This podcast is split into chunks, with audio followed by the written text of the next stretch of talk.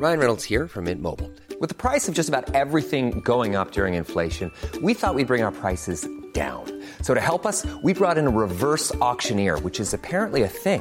Mint Mobile unlimited premium wireless. Ready to get 30, 30, bit to get 30, bit to get 20, 20, 20, bit to get 20, 20, bit to get 15, 15, 15, 15 just 15 bucks a month. So, Give it a try at mintmobile.com slash switch. $45 upfront for three months plus taxes and fees. Promo for new customers for limited time. Unlimited more than 40 gigabytes per month. Slows. Full terms at mintmobile.com. Wow. Nice. Yeah. What you're hearing are the sounds of people everywhere putting on Bombas socks, underwear, and t-shirts made from absurdly soft materials that feel like plush clouds. Yeah, that plush. And the best part? For every item you purchase, Bombas donates another to someone facing homelessness. Bombas. Big comfort for everyone. Go to bombas.com slash ACAST and use code ACAST for 20% off your first purchase. That's bombas.com slash ACAST. Code ACAST.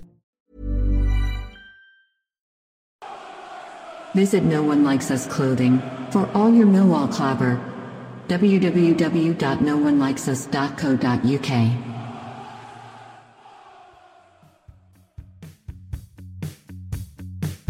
Hi, I'm Gary Rowett, and you're listening to the world famous Acton Millwall.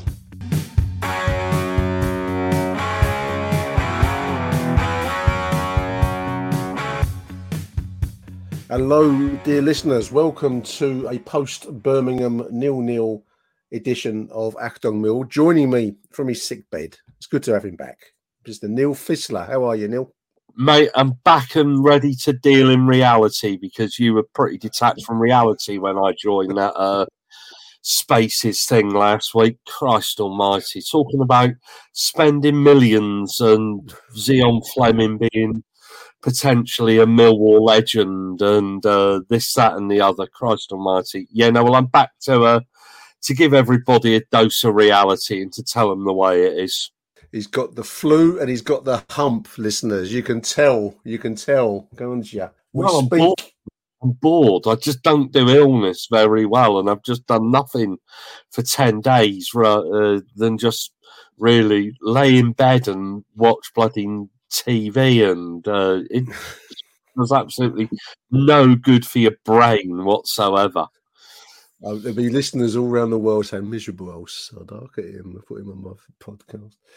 There we are. Um, we speak in the aftermath of a nil-nil draw last night. Um, we were joking off air, listeners, that it'd be hard to get much out of that game last night. For a, it's not good for a podcast. I mean, we've had two fixtures in succession, Neil, with virtually incident free from from a not from just from a Millwall point of view. Apart from the goal at Huddersfield, has been incident free pretty much for what 180 minutes now. But it was it was a tough watch um, last night, and I'm torn. I'm gonna I'm gonna lay my cards on the table. I'm torn between that being um, a good result and a bad performance, or was it was it a bad performance but a good result? I don't know.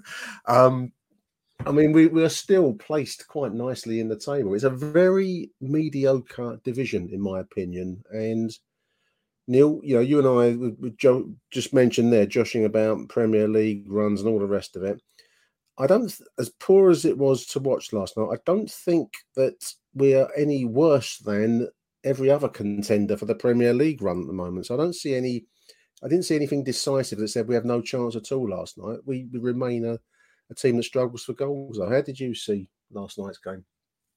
Mate, I'm pretty much the same as you, really. i you go up there and they're a team in and around where we are. They've just ripped QPR apart at home, a team that isn't the worst in the league. So we go up there. We don't create very much. Uh, yeah, but I know we'll come on to it, so we won't spoil it too much. Uh, we don't create an awful lot. So, really, is it a bad point to go up there? I think if we hadn't have lost at Huddersfield, and I can't really comment too much on Huddersfield because I was still not very well and I fell asleep at half time and didn't wake. so, so I saw the first half when we were absolutely abject and uh, awful. and then I missed the second half. So I can't really comment on it. There's But an you- image image for the world to view. Neil Neil fell asleep with the Huddersfield game flickering on his face. Nothing very much happened up there. Um, yeah, I mean, it, it, it, it it's it's a strange one. It, it's a it's should you really be grateful for the points? Yeah. Because they are a counter-attacking team. They do look to hit people on the counter. Um, we just refuse to leave ourselves open. Yeah, don't we? So yeah, pr- pretty much. I mean, I, I watched um because Birmingham beat QPR, and that was on Sky, Neil, and they were, they looked pretty lively.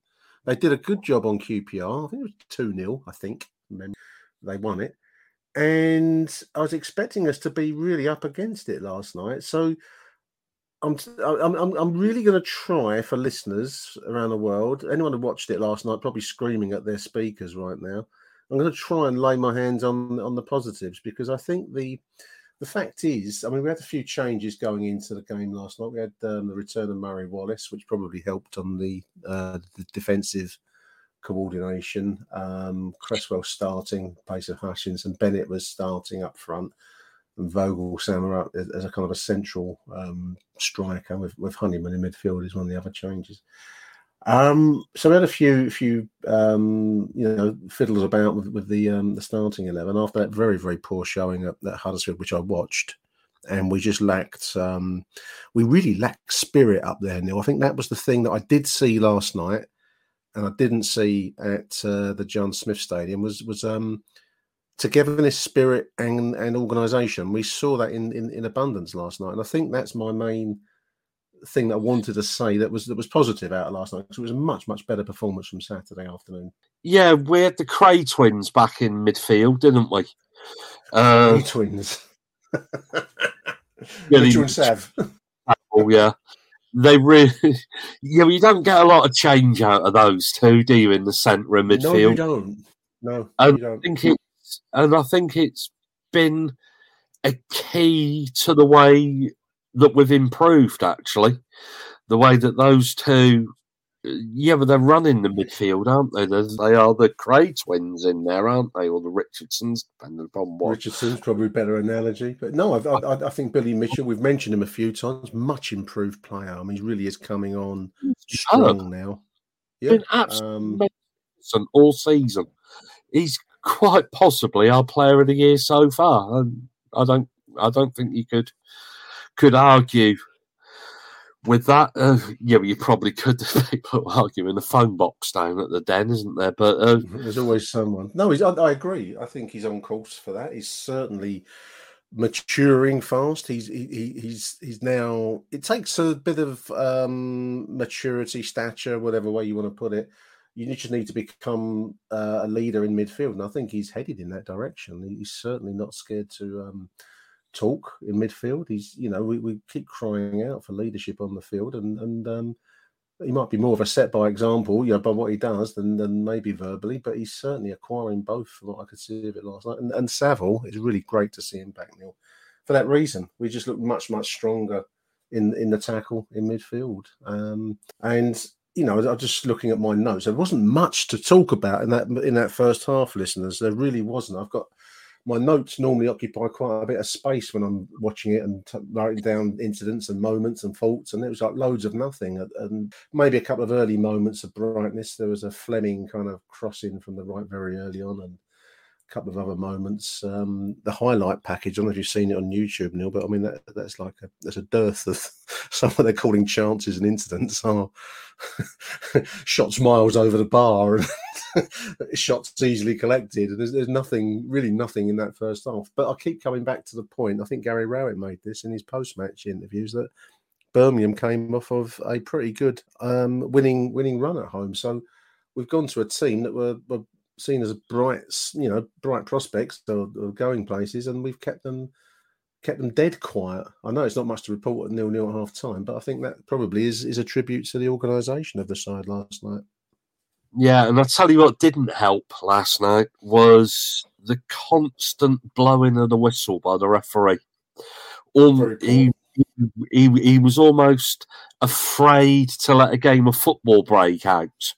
He couldn't go, yeah, but he couldn't go a minute or 90 seconds without blowing his whistle for something or other. And there was just no flow, there was no pattern to the game. You weren't able to get into it because as soon as somebody bumped somebody, and I'm thinking of the Manchester United loanee, Hannibal, who I think we were linked with in the summer. Thank God we didn't sign him. I didn't think much of him, Neil. Did you? I, I, thought he looked very. I thought he was awful, to be quite frank. Yeah. And another lad, haven't they? Chong. We we muscled him. He got injured, didn't he? And um, he, when he, he was just starting yeah. to look bright, and I think he got clipped on a run through. Um, I don't think intentionally, but he got muscled and he got went off injured. Um, which was probably for the best from our point of view. It took another flair player out, but no, Hannibal. I thought surface and no no no substance for me. I didn't see anything out of him last night that made me want to believe he's going to go places. No, it, it, it was just it was just one of those games that the whistle went every minute or two, and there was just no flow to it. And I, I think referees they can help games. If a game's poor, a referee can help a game by playing the advantage and just not getting involved. But he, but I think he's a Premier League referee, isn't he? I don't know. Re- I know on the commentary they said that it was the third or fourth time that he'd refereed them this season. That can't be healthy, can it? Yeah, it's like no, it, yeah, it's like Sunday morning where yeah, where the league can't uh, appoint a referee, so the home side provides one. It's a bit, it's a bit like that. That he, I thought he, was, he was very poor. He wanted, he's one of these refs that wanted to be a star of the show. Everything had to come back to him. I think um, I was watching the uh, Max and um, uh, Carl uh, show. You know the com- the commentary on the what's it called Mill TV, um, and they made the point that um, the referee was kind of everything was kind of circling back to him. He was, and it shouldn't be about a referee, Neil. It's it's the game should flow. Um, he, he just wanted to blow his whistle. It, it, really broke up play. It made a very very tough watch. Um, I found the second half better. I mean, we're not talking about very high bar here, listeners. The second half was better. There was more. Um, I mean, we, we we created more in the second half. I mean, I, my eye falls upon that massive, massive breakout of defence uh, for Tyler Burey in the 75th minute, I think it was, um, where you know the, the online um, crowd are all saying he should have passed inside to to Voglsammer. I'm not sure it was such an easy thing to do when I, I watched it again, Neil, on the on the YouTube replays this morning. At the ball inside, he was uh, Tyler was was on a break forward, and the goalkeeper thought, spread himself quite well. In fairness to him, I think most strikers would have had a go there. Um, the goalkeeper did well, I thought. Whether he should have, could have, should have, possible to pass inside, I don't know. Doesn't look so easy to me. What did you make of that moment? uh, uh, uh, I'm part of the I'm part of the online crowd. You're part of the online crowd. Here they are. They're here. It's, he should have passed inside for you, in your view. I think he should have rolled it across. Yeah. And I think that Voglsammer would have had a open goal. but would Ender have got back? You never know. It well, it's a strange one. You can't blame Tyler for wanting to. Well, he wanted the glory, really, didn't he? And he wanted to score a goal. That's a good thing. Yeah, um, you, you yeah. can't blame him. He's come on. He's created the chance from nothing himself. Uh, there's nobody else in our side that could have got into that position because I think it was the sheer raw pace that took him yeah. that far. But yeah, I don't know. I'm going to stand by that. I think he should have rolled the ball in. He should have put the ball across. Okay, the keeper came out. The keeper made himself big. Keeper block. Yeah, but yeah. But did, but should you have the awareness? Uh, it was a it was a massive moment. It was a massive. I mean, it was it was our one chance, wasn't it? You know that game. Um, we didn't score. Um, probably we should have scored. I think he should have. I think he should have got it. But you know how much the goalkeeper um, made himself uh, into, uh, in, in, you know, spread himself well enough, and how much Tyler should better Tyler should have done. I don't know. You, you get fractions of seconds. I know that's what they're paid to do, Neil. Um, and it, but it, it, was it was a turning point of the game. That was our moment. I think Birmingham had a chance. They put a ball across a little bit earlier. Yeah, actually, they put, yeah, they the goal, put a six yard box, and uh, I think it was Hogan. Did it hit his knee or something or got other? Yeah, got away from him. Um, know, Jake Cooper did very well not to turn it into his own net, didn't he? I think. I think he. Well, we dodged a bullet there. I thought because you know on, on, another day that was that would have been a fairly straightforward opportunity. Um, so maybe I don't know these things isn't there. I don't fully. Yeah, but how often but... is it you can think back of a game last night mm. and you recall the only two chances? And they were the only two real yeah. chances I, yeah, well, I saw online this morning that they didn't have a shot on target and we had three. I'm struggling to think of the other two, but well, obviously... I think the other two. I think the other two are what they put on the YouTube, but uh, you wouldn't you wouldn't notice them in real time. I think Billy had a go from just outside the penalty area that had no power. Yeah, the, yeah, the goalkeeper got taken. Low down. Yeah, yeah. Um, there was that.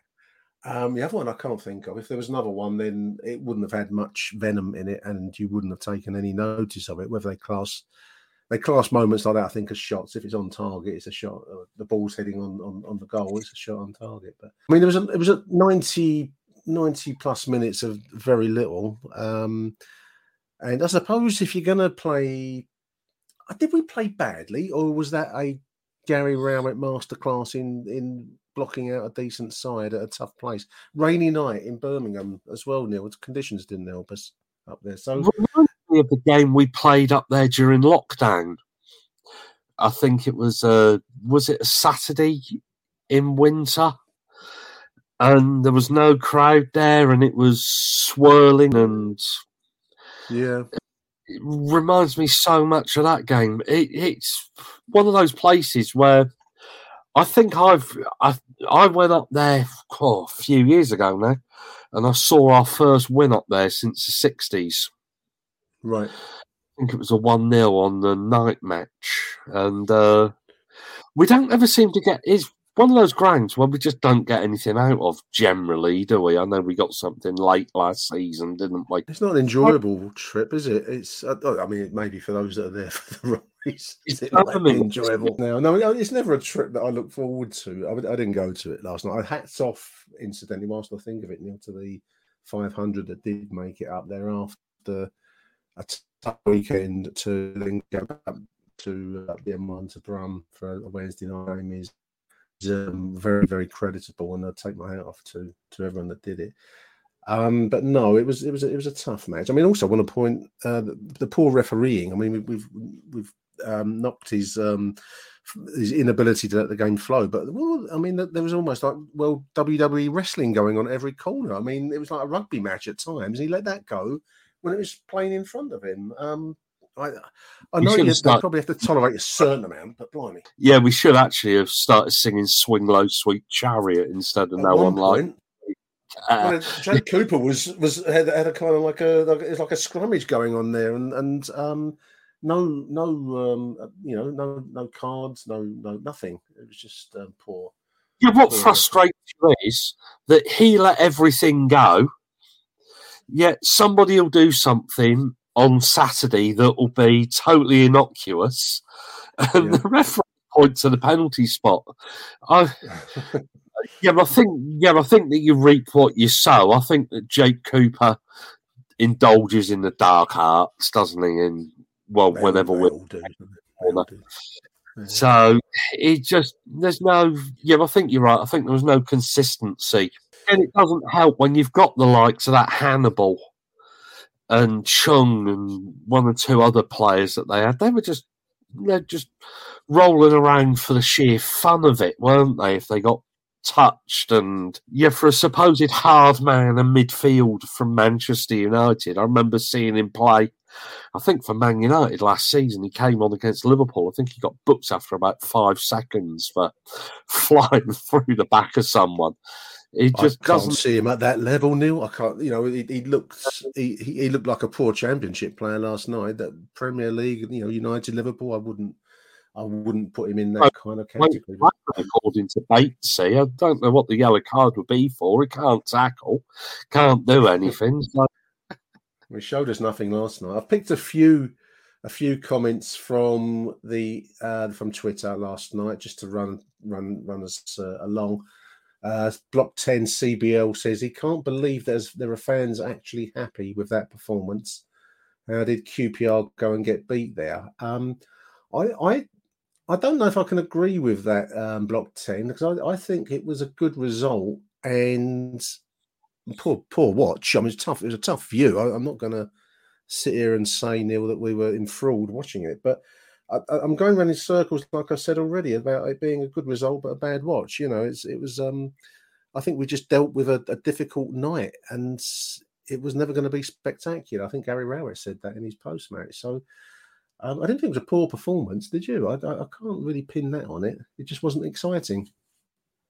I yeah, I'll tell you what doesn't help is is when you watch it, and I didn't understand why half the ground was uh, was They've got uh, problems. They've got stadium problems, haven't they? They've got uh, yeah, yeah. Well, they had all of those tarpaulins and no seats, and apparently they've got asbestos and basically underneath the Yeah. stands it's turned into some kind of dumping ground. That there's all kinds of the ground's rotting and falling apart. Um, yeah, but that just summed up the game, really, didn't it? That we had to go to the. Did they have they've um ownership? They, or whether they still have ownership issues, or they clearly have a failure of maintenance. Because, as you say, I mean, it's really striking when you watch it. The the the whole lower tier of the side opposite the cameras is tarpaulin. There were quite large stretches of the stadium that were, were Yeah, and tarpaulined off. Yeah, and behind Um, the goal. So I had a look online, and they were the local newspaper showed underneath the stands, and uh, Yeah, apparently it's terrible. right. But yeah, but that just sums up. Yeah, that just summed up the evening, really, didn't it? Well, it, it- felt like you're playing. It, it felt like one of the um the lockdown games actually, because for that reason, with it all tarpaulined off in that way. Yeah, there was more atmosphere on the moon, I thought, than in that ground.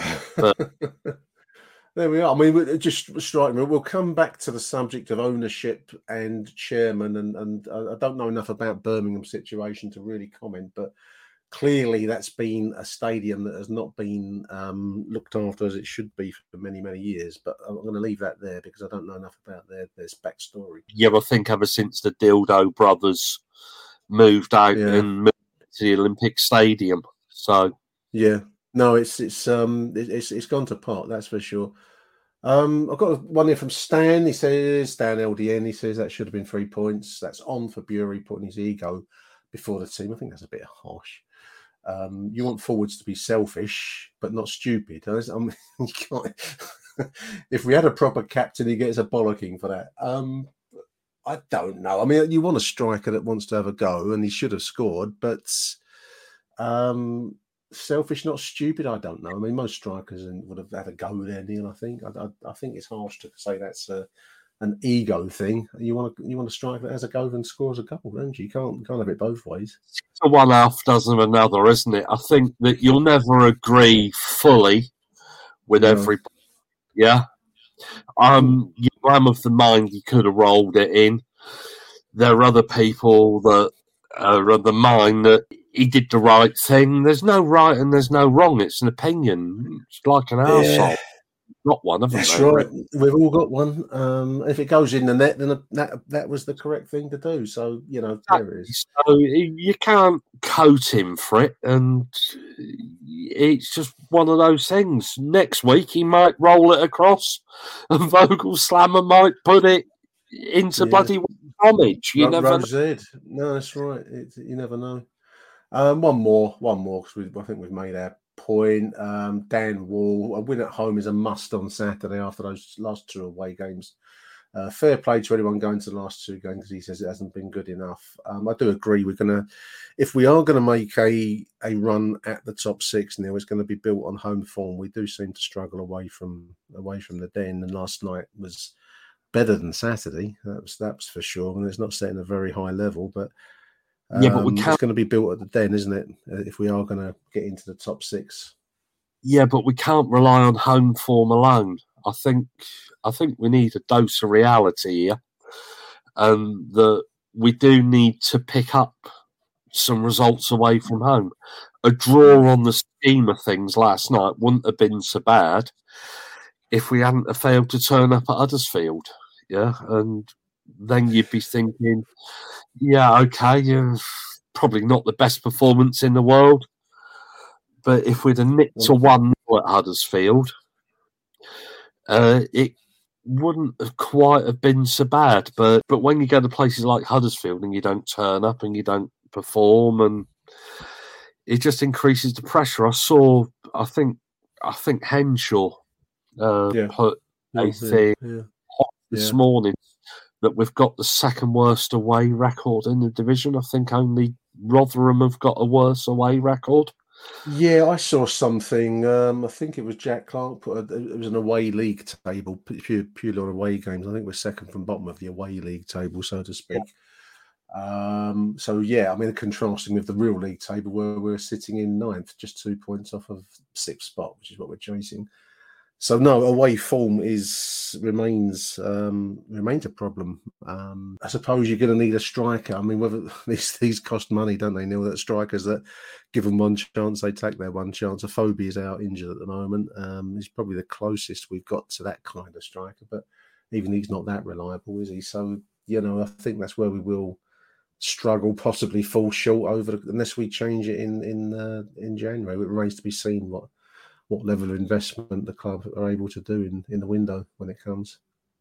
I don't think he's going to put the future of the club at stake. But I think you No. mentioned last week, or Harry mentioned last week, we've got to go for it. What does that mean? Uh, does that mean you spend five million, ten million that you haven't really got, and then if you don't make it, what happens? Do you end up then?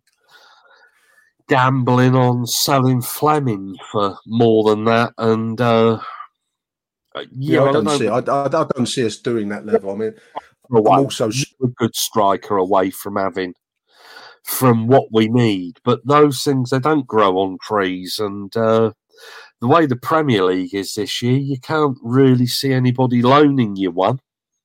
no. So do you look in the lower divisions for one, and is there one in the lower divisions? And and what do you do? I I see there was a there was a clamour for Burey to be sent out on loan in January. One or two don't people buy that.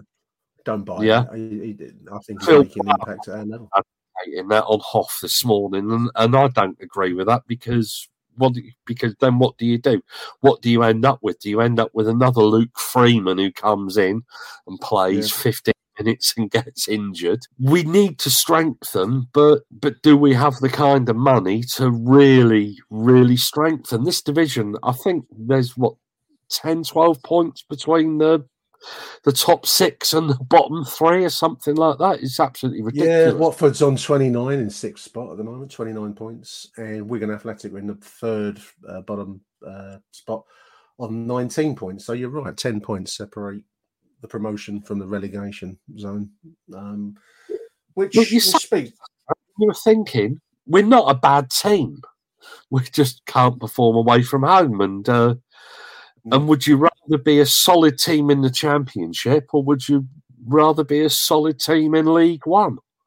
Yeah, Well, that's that's a that's that's a no brainer, isn't it? I mean, uh, you know, nobody nobody we're solid championship side at the minute. We are a solid championship team. And are we are we getting a bit carried away with ourselves? I think we are getting a bit carried away with ourselves. We win four games and we start thinking we're we're the Manchester City of the championship. we start dreaming of uh, of the Premier League, and when in reality, I don't think we're between probably about the fifth and eighth best team in this division. Do you agree? Or am I? Oh No, no, no, no. I, I think you're right. I mean, I, I, I think, um, I think you're, you're, of course, you're right. I mean, you know, the January transfer window, we, we will never play at the level of investment required to generate a real, um, you know, a striker that's going to really change it, unless we're going to find one from abroad, a bit like what we've done with Flemming and to some Yeah. level with Voglsammer. Um, but you know, a five million pound striker, which would be a huge investment by Mill standard, massive money, you know, and may may start to um, rock the rock the good ship Millwall to a point where you know it starts to ship water. We don't want that. Um, but equally, five million pounds doesn't buy you a, huge, a, a terribly impressive player in the modern game. It's it's sad but true. So I, I, I think you're right. Um, as far as getting carried away is concerned, yeah, I mean, I, I think you know we, we had a good se- sequence of wins. It is in the mill blood to get a bit carried away. It's why we it is why we follow the club. It's things are either um, the depths of despair or the, uh, the you know the, the heights of ecstasy. So you know, I, I think there's a it's it, following football should be about the excitement and the buzz. We've had a couple of poor, um, well, poor performance at Huddersfield. A better one last night, but not particularly exciting. A lot will depend on on how much energy and vim we can bring to the table Saturday against Hull City, who are also down near the the bottom three. Um, I, I, I here's my thing on the, the reality check because you, you're making good points, um, Neil. Um, I think the reality is, as we've said, and it's, it's I don't want to make this into a cliche, but this is a division where the, you know ten points separates the, the the the success from the failure. So although that has a bad quality in the sense that oh this is a what what's that expression a bang average league bang average, it also means that we have every chance of being near the the, the action come May. I, I think there's no reason why if we continue to grind away, and it won't always be pretty. I accept that, but there's no reason why we can't be near the top six. Whether we get there or not is going to be another matter. But I, think that the very averageness of this league means that we have as much chance as will anyone else, and we probably would have had for some time because there are no standout sides. So um, yeah, much to much remains to be. This league is littered with teams that have gone for it. Yeah, they've spent money that they can't afford, and then they end up paying for it. Yeah, well, I'll be cards on the table. I'd rather we didn't go for it. We're still in the championship for the next two or three years, as opposed to going for it, failing, and then we struggle. We're back playing. Fleet, Fleetwood or Forest Green Rovers, aren't we? In that, in that scenario, if, if, if that don't work it- out. strange old one. Do you organically? Oh God, I sound like uh, yeah, You've gone, you've gone woke. You've gone new age and woke on me. yeah, is- Do you organically grow? And uh, I don't know. It, it, yeah, but it's one that's conflicted because we are a good striker away from being a really good team, but but they don't grow on trees and they No, cost they an awful lot of money. And No, they don't. They don't. Well, big game Saturday. I think. I think we've probably explored last night's um, result. I think we've done quite well with that game last night because in the immediate aftermath, I must admit, I thought to myself, I don't know how long I can uh, talk to Neil today. but we've done quite well. We sit ninth, listeners, as uh, as we'll close this section of the show, just two points behind Watford in sixth. Uh, 27 and they're on 29 so um next up Hull City this coming Saturday we're going to take a short break and we'll just come back after the adverts just to discuss a couple of items that I've picked up on, the, on in and around the mill scene. So I'll be right back after these messages. If you thought the only way to get a more defined jawline with natural looking results was through surgery, think again. Juvederm Volux XC is a non surgical injectable gel filler that improves moderate to severe loss of jawline definition and can help you achieve natural looking results with little downtime. Even better, this improved definition lasts up to one year with optimal treatment. No maintenance required. Improve jawline definition for a smooth, sculpted look with Juvederm Volux XC. For important safety information and to find a licensed specialist, visit juvederm.com. That's J U V E D E R M.com. Not for people with severe allergic reactions, allergies to lidocaine, or the proteins used in Juvederm. Common side effects include injection site redness, swelling, pain, tenderness, firmness, lumps, bumps, bruising, discoloration, or itching. There's a risk of unintentional injection into a blood vessel, which can cause vision abnormalities, blindness, stroke, temporary scabs, or scarring. Talk to a licensed specialist to find out if it's right for you. Ready to pop the question? The jewelers at BlueNile.com have got sparkle down to a science with beautiful lab grown diamonds worthy of your most brilliant moments. Their lab grown diamonds are independently graded and guaranteed identical to natural diamonds, and they're ready to ship to your door. Go to BlueNile.com and use promo code LISTEN to get $50 off your purchase of $500 or more. That's code LISTEN at BlueNile.com for $50 off. BlueNile.com code LISTEN. Wow. Nice. Yeah. What you're hearing are the sounds of people everywhere putting on Bombas socks, underwear, and t-shirts made from absurdly soft materials that feel like plush clouds. Yeah, that plush. And the best part? For every item you purchase, Bombas donates another to someone facing homelessness. Bombas. Big comfort for everyone. Go to bombas.com slash ACAST and use code ACAST for 20% off your first purchase. That's bombas.com slash ACAST. Code ACAST.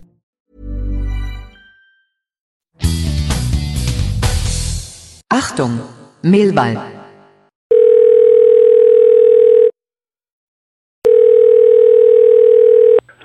Hello. Listeners. Mike Hayden here after that nil-nil draw at St Andrews. Um, this will be a short voice note. Um, abysmal first half. Um, conditions look pretty poor up there. Um, yeah, pretty much a, a, rugby match in some respects. Um, not helped by the referee constantly blowing up for the smallest little niggles. Um, but yeah, there wasn't really anything to report. I, I, can't even remember.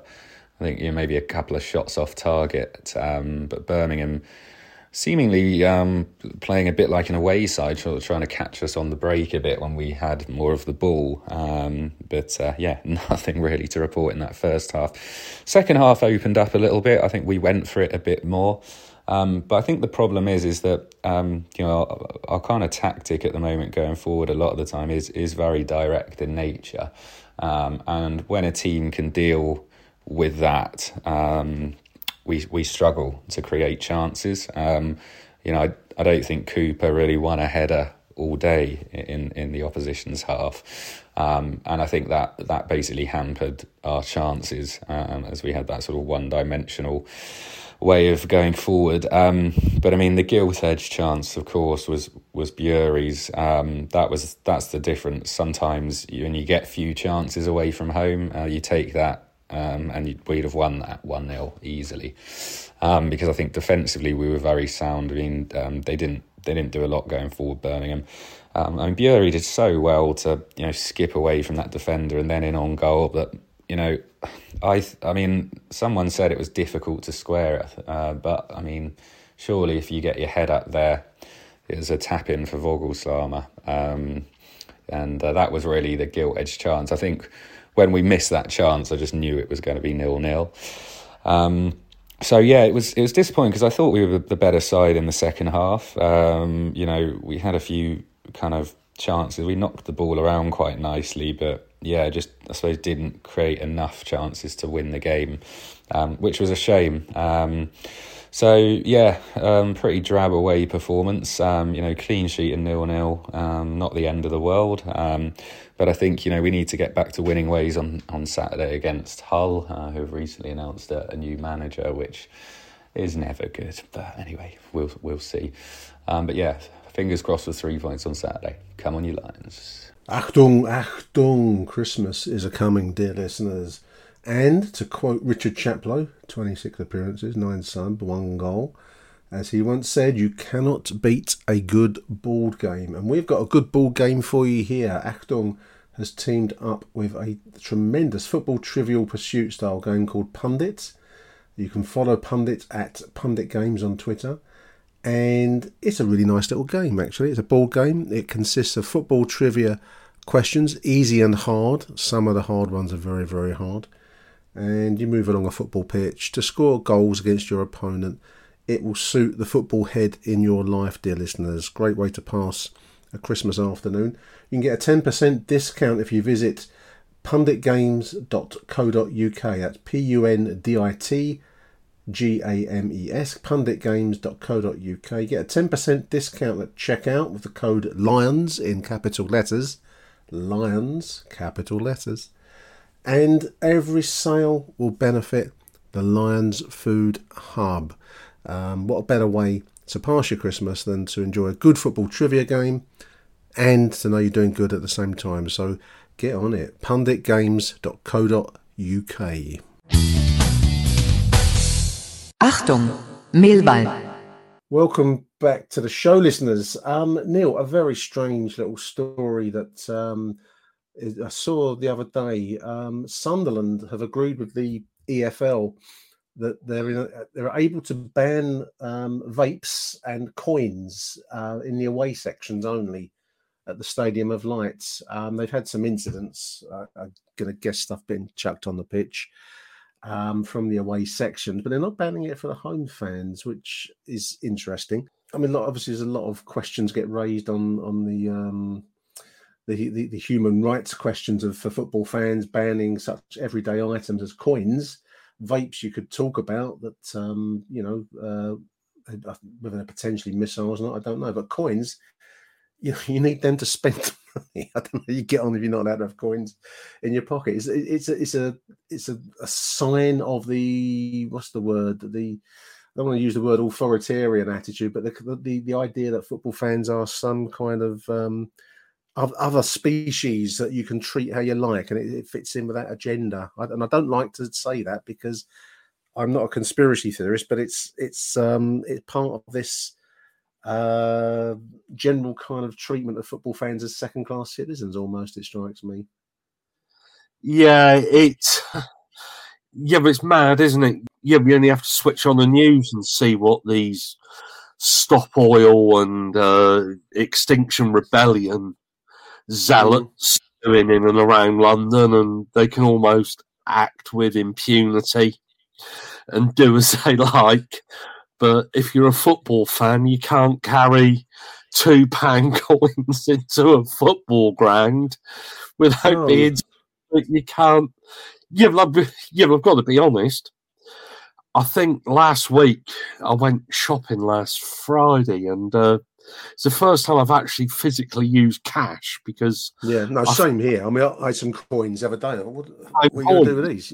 Yeah, yeah, yeah, yeah and it's the first time I've I've actually used pound coins in a long time, and that was in because I went to Aldi, and you need them for the trolleys, don't you? Shopping so I try so so I don't really take coins or notes out with me anymore. It's just one of those things where you pay for it on your phone, you pay for it with your card, card or phone. Yeah, I mean, so it's done now, isn't it? but yeah. but it just seems to me, uh, I don't know. It's a step too far, isn't it? It's uh, it's Big Brother. I think in any other walk of life, yeah. If you were a cinema and you were told, right, you can't take a vape pen, and yeah, well, I guess they can be used as missiles. They're about a pen size, and you can. I should imagine you could get there's quite loads of things you can you can use as missiles. There's a million and one things if you if you want to. I mean, I, I, I, I you know, I'll, I'll, lay my cards on the table. I mean, you're right. I mean, coins are a fading, like newspaper newspapers are a fading thing of the past, but they, they still exist. They're still legal tender. You're still entitled to have them as you walk along the road leading up to the stadium light. But what you can't do apparently is take them into the football ground. Um, the vapes don't bother me because I don't smoke, but you know, it's a principle here, isn't it? That if these things are legally purchasable outside, which they are, then to ban them for one specific section of the ground just seems draconian to me.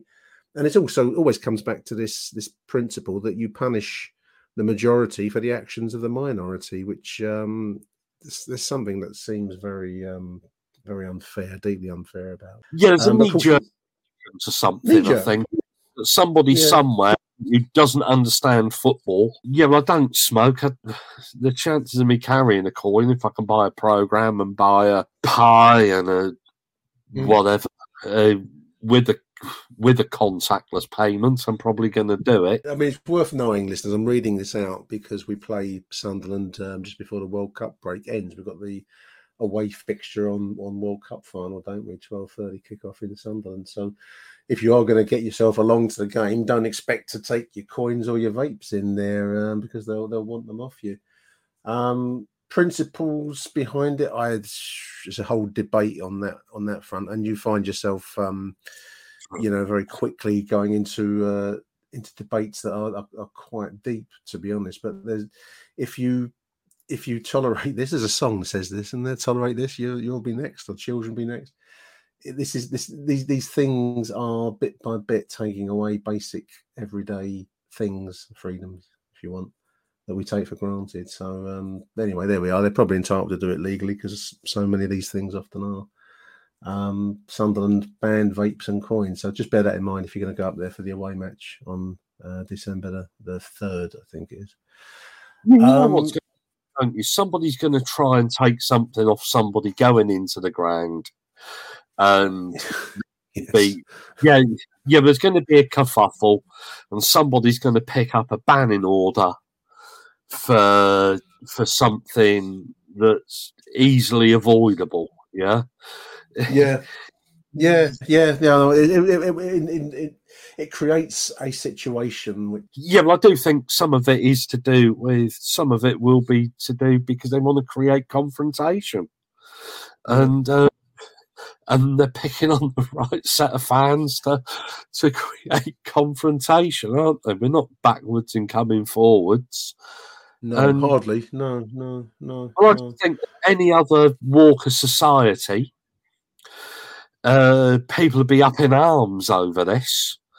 But because it's affecting football fans, we're just seen as the soft target, aren't we? And it, it, Well, it panders to a certain image, doesn't it? I mean, I've seen, I haven't got the articles to hand, listeners, so I'm not gonna, I'm not gonna uh, be able to quote them. But I think someone did a comparison of the Glastonbury Music Festival with uh, an equivalent. A couple of hundred thousand people go there, but if you take a, I don't know, a Wembley event, the numbers of arrests at Glastonbury were quite disproportionately larger than what you might get at um, an average England game or, or um, you know, an average fixture. There are some high-profile situations where people get off their nuts and, and do stupid things but then that's that's a public order question that you gear up to certain situations they do this all the time they they judge marches and protests don't they yeah. Well, you look at the Notting Hill Carnival, where they where there's a stabbing. Yeah, but there's God knows how many stabbings and yeah muggings and whatever you know it goes on doesn't it? And drug dealing and all sorts um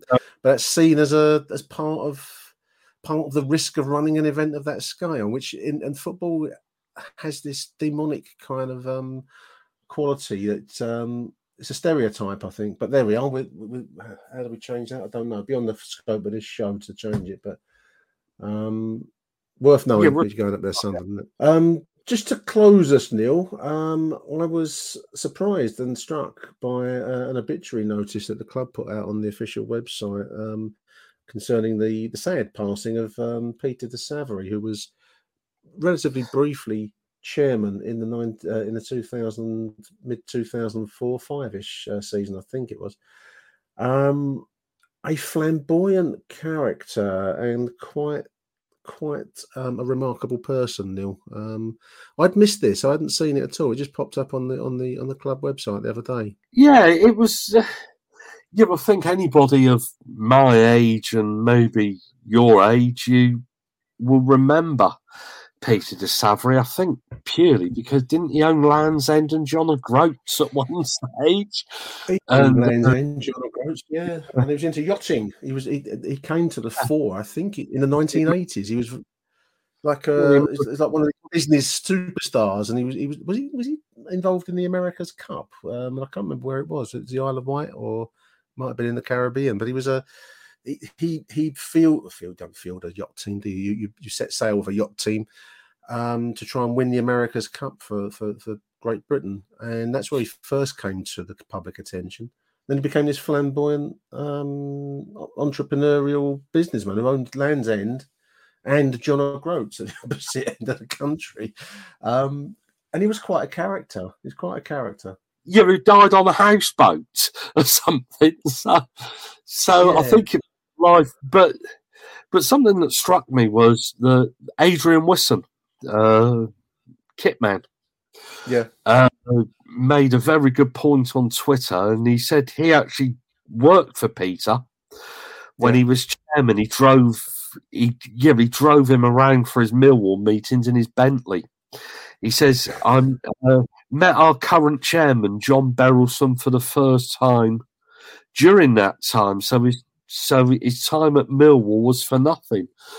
And I think if Peter de Savary's remembered for one thing, and if he's introduced Millwall to John Berylson, uh, arguably our, one of our best chairmen, uh, yeah, well, I'd quite like to do a show during the World Cup where we discuss all of our chairmen. Um, Yeah, no, that would be a good good idea. Yeah. and, and we'll try and rank our chairman. uh, But John Berylson, probably one of our best chairmen. If Peter de Savary has introduced him to Millwall, well, then I think we owe Peter de Savary a huge round of applause on Saturday. And even though he wasn't around for too long, he, he was a Millwall chairman. I do remember him. Do you remember him appearing on the pitch? I think it was a midweek evening game Yeah, it was a midweek game. Yeah. he appeared in a Millwall shirt and gave us this rousing speech. He promised the Premier League in five years. Um, uh, this would have been 2005. Um, the Premier League, one of the top 15 clubs in the country, we're going to become. Um, and I mean, it was it was high comedy, uh, and it, it, it went down a storm one night. And it, I mean, when when Peter de Savary first came to the club, this was in the aftermath of Theo Paphitis, the uh, which was one of the great high points. I mean, obviously Theo took us from um, administration to uh, the cup final and you know uh, into Europe as a consequence of that. So that was quite a storyline. And Theo had a season where he was he wanted to get away from the den, and he was wasn't um, he was wasn't chairman officially, but he was chairman in reality. We had that strange one month period where Jeff Burnige was was chairman, and then I think Theo basically um, pulled the the plug on on that um, experiment, shall we say? And Peter de Savary came to us um, with a reputation for being a property developer. So initially, um, and I was just saying this off air to Neil before we started recording. Initially, there was a wave of fear as to what this meant for for the club because the 2005 2005 6 season, which is when he arrived, was very tumultuous. We were we were kind of spinning. Um, we had manager upon manager. We had, I think finished up about five or six managers that season, and Peter de Savary came in as chairman with this. Um, he'd made his money um, developing marinas and the Land's End and John O'Groats thing, um, and I think there was just a real fear, a fear of the unknown. I think looking back at it. That um, he would be a developer who would look to move us away from the den and build on it. I mean, you know, the, these these conversations never go away, really. Now, do they? Um, but certainly there was a fear that that's what he was going to do. yeah, we had a hotel down this way Yeah, as well, somewhere in Devon, and I think he took the players down that's right. for Yeah, one of those activity hotels, not one of those ha- activity hotels. no, no, it was like a uh, team building, that kind of thing. It was where you you, you did some um, Yeah. I don't know cross country stuff and things, you know.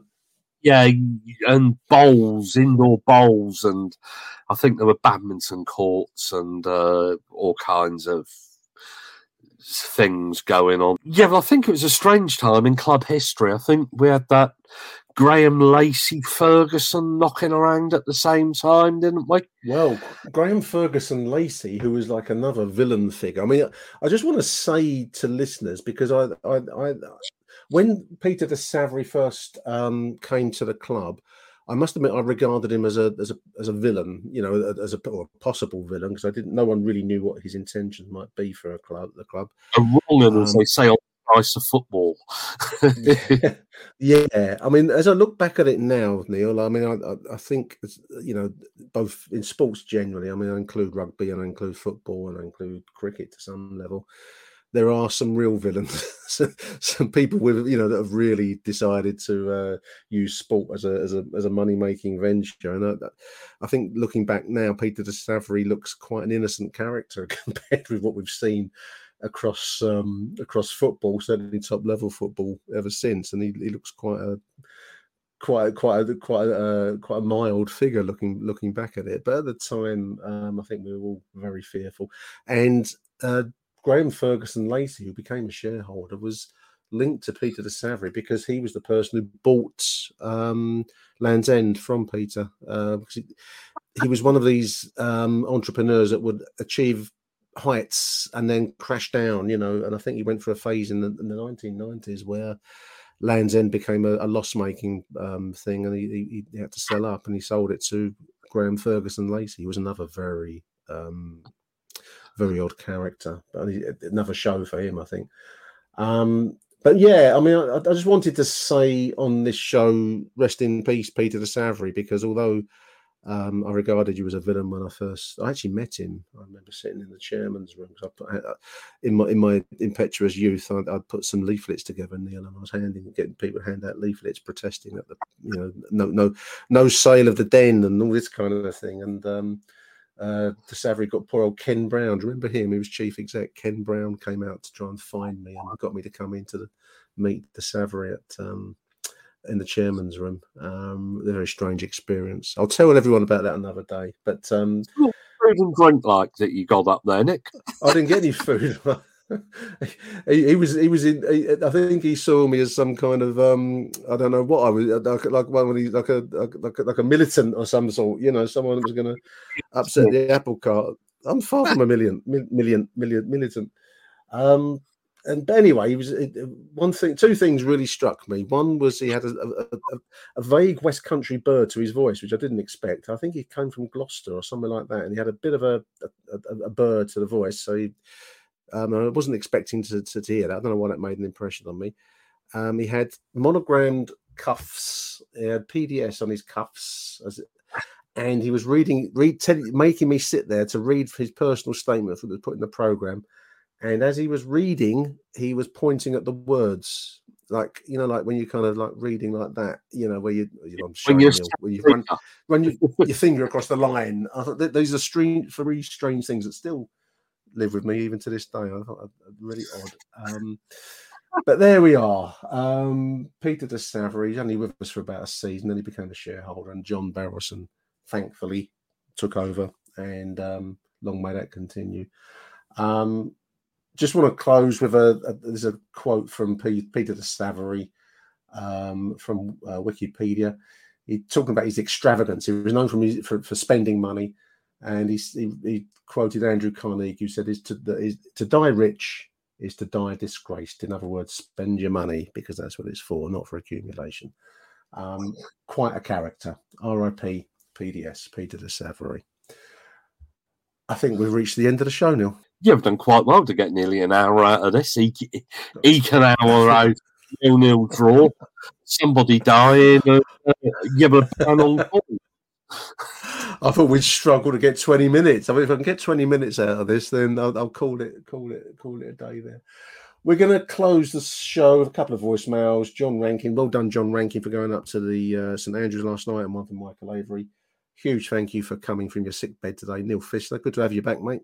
Yeah, no, uh, yeah, it keeps you in touch, doesn't it? Keeps you alive, and uh, yeah, it means you're not just watching YouTube feeling miserable. There we are. What, what better what better um, advertisement advertisement for the show can there be than that? It stops you from looking at banal YouTube recordings. Big thank you, Neil. Thank you to you too, listeners, for for tuning in. We'll be back after the Saturday game. Um, until the next edition of Achtung Millwall, it's uh, from Neil and myself. It's bye for now.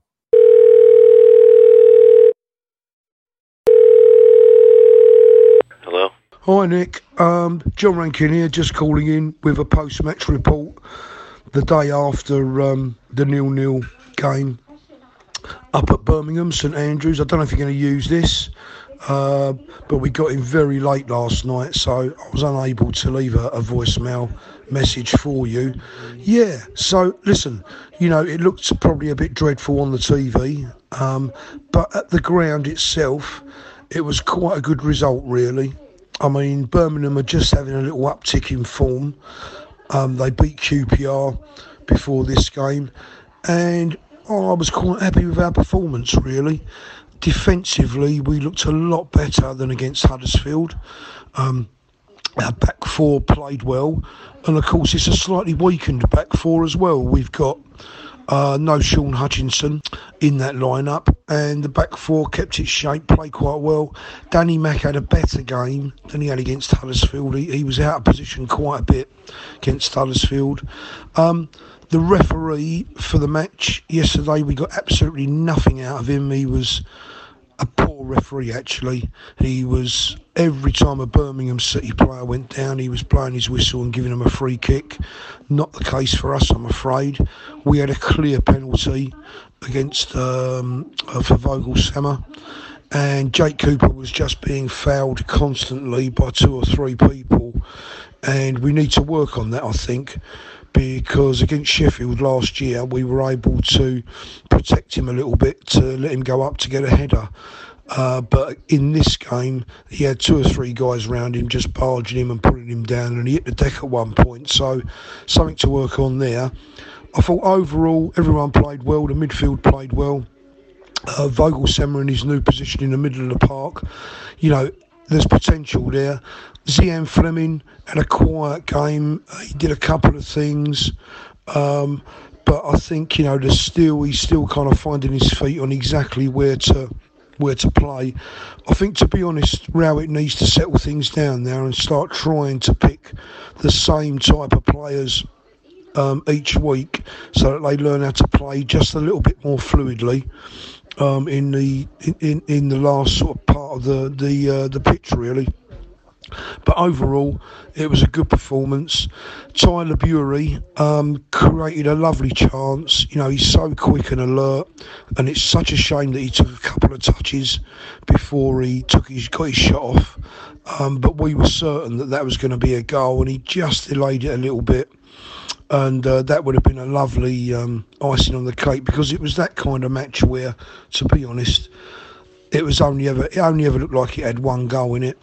Um, and I think the first team that scored would have would have would have won that game. So overall, a much better performance away from home than against Huddersfield. Um, it was a long old trip up to St Andrews. The, the weather and the traffic was really poor, but we got there in the end and we got back.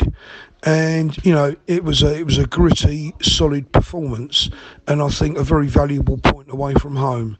So on to Hull on when on Saturday. Come on, you Lions. Well, dear listener, so this is my voice note, and you could probably tell from the background noise I'm enjoying the British weather. Um, last night's game, what can we make of it? In truth, not a lot really. I'm recording this the next day because I, I didn't know what to say last night. I mean, it wasn't, it wasn't wasn't exactly exciting. I mean, Gary Rowett, that's probably his type of game. No, I, I, I jest, but it, it was very much a sort of job done. You want to go away and not lose. Yeah, you maybe want to win, but you don't want to lose. So it's the old cliche, you know, if you're at the top of the table or near the top of the table, which we are, um, in and around those playoffs, you want to get positive results. So uh, away draws um, and home wins is what you want. So now we need to back this up with a good performance on Saturday. Uh, positives to take is a clean sheet away um, at a place up until recently over the last few years um, we've always struggled at. Uh, Birmingham have always been uh, historically a team who's always tended to do well against us, so a clean sheet's always good. Uh, Billy Mitchell had another good game. As he did, the defence wasn't overly tested from what I made. You know, there's a few sort of like half chances here and there, but nothing really that the keepers had to do. Um, and uh, we came close with a shot at the end. A lot of people saying that uh, it could have been squared. Well, I say at the end later on, but it could have been squared. But I personally think the shot might have been a better idea. Obviously, those camera angles on the red button aren't necessarily the best. Uh, so we don't know if the pass was on or not. It's very easy to sit on our armchairs indoors, uh, like I did, and, uh, and criticise um, when you can't see the correct angles. But fair play to those who travelled away. Uh, you know, the St Andrews. it seemed a bit flat last night, atmosphere-wise, around the ground. Uh, all you could hear on the TV was Millwall. And to be fair, the commentators even did their best to try and get something in the game. You know, talk about the fans, that no one likes us chanting and all that. So, uh, positives to take again. We didn't lose. Uh, we got the draw. We roll on to Hull City. How many lines? Achtung, Millwall.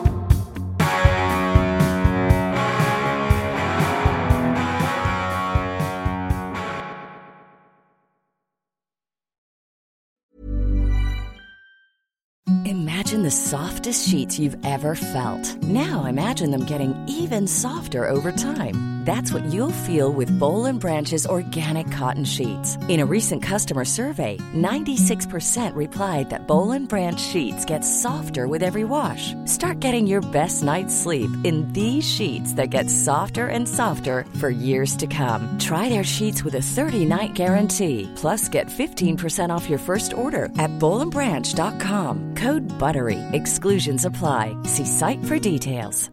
Even when we're on a budget, we still deserve nice things. Quince is a place to scoop up stunning high-end goods for 50 to 80% less than similar brands.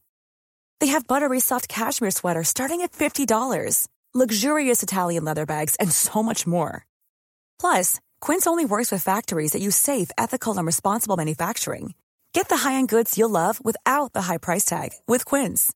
Go to quince.com slash style for free shipping and 365-day returns.